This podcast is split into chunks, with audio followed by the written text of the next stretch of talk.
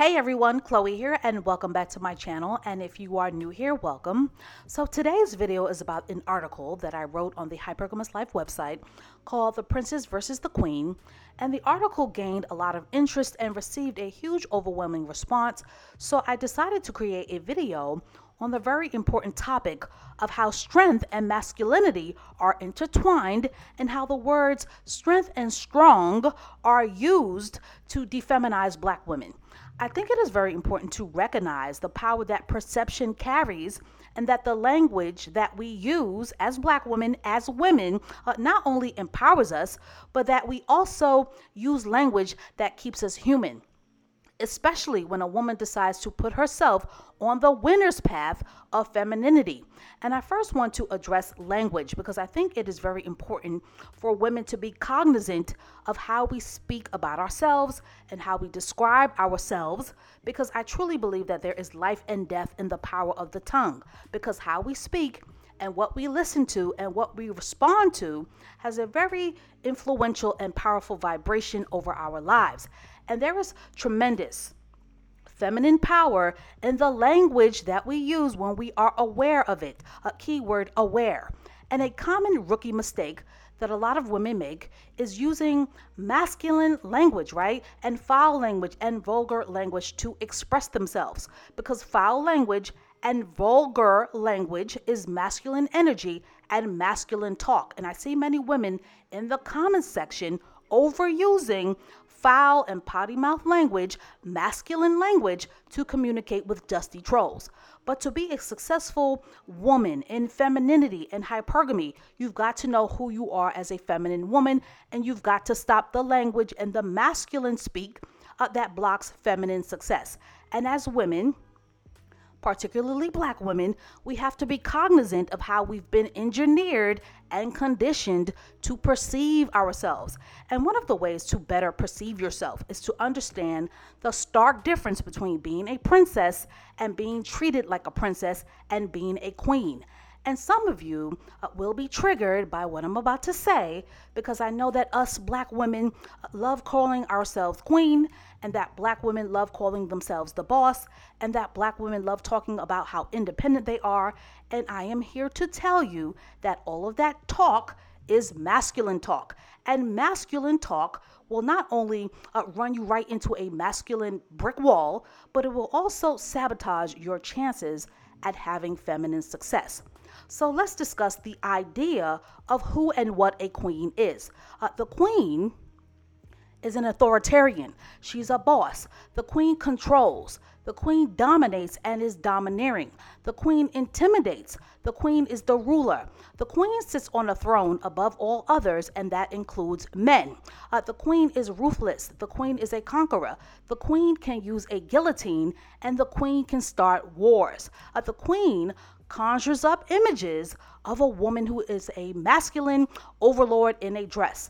And black women are associated very comfortably and sometimes stereotypically with being a queen because a queen is expected to lack vulnerability, femininity, softness, juiciness, allure, and seductive qualities that make a woman fully feminine.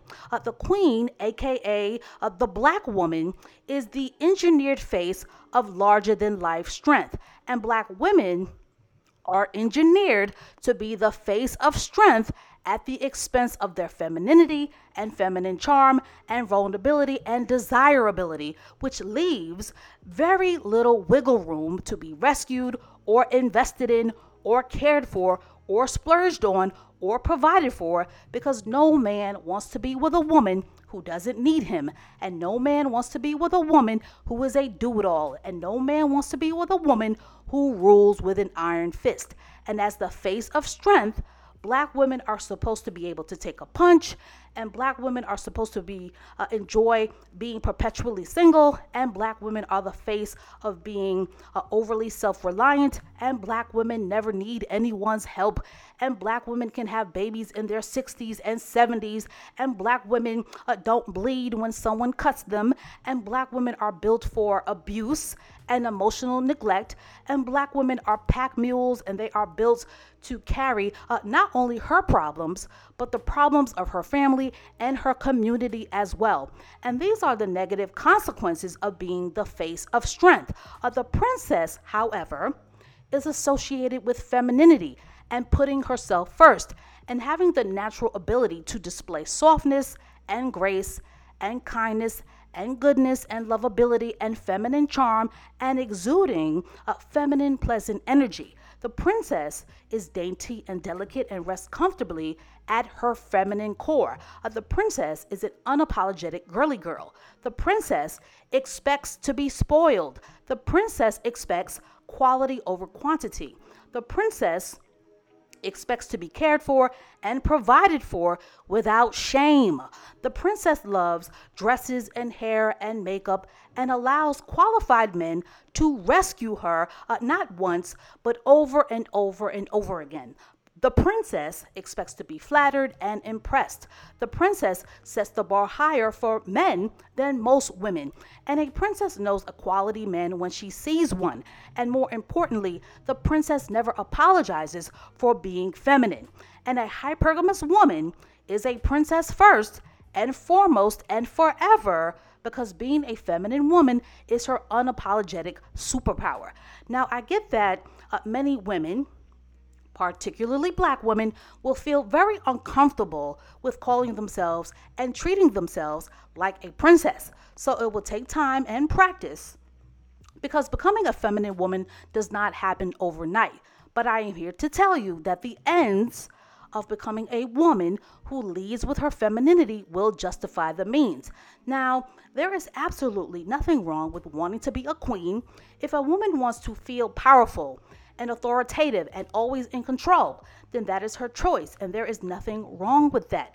But being perceived as an all powerful woman and as the face of strength does come with a price. And my question to those of you who are listening and ear hustling do you want to pay that price? And do you want to continue to pay that price? Is clinging on and holding on for dear life to the word queen worth the price of sacrificing your femininity because masculinity and femininity cannot occupy the same space successfully for long periods of time. Eventually, uh, one energy will dominate the other. And with black women, unfortunately, the energy that we've been engineered to accept and the energy that overtakes us and overpowers us is usually masculine. Uh, a queen uh, deserves her flowers, and a queen deserves to be honored. But a woman who wants success with provider men and masculine men of means, which is why you need to subscribe to this channel, and a woman who wants success with wealthy men and accomplished men should always see herself as a princess first. So that's all I have to say on this for now in essence, uh, black women are engineered and conned into cheating themselves out of their own femininity at the expense of themselves every day. And it all starts with the language that we use. So, as a message, particularly for black women, stop cheating yourself out of your own femininity because being a masculine woman is truly a lose lose situation. And there are way more benefits to becoming a feminine woman who sees herself as a princess than being an overworked and overburdened and stressed out pick me mule and desperate dust bunny. So stay tuned for more videos to come, and I will catch up with you guys in the next one.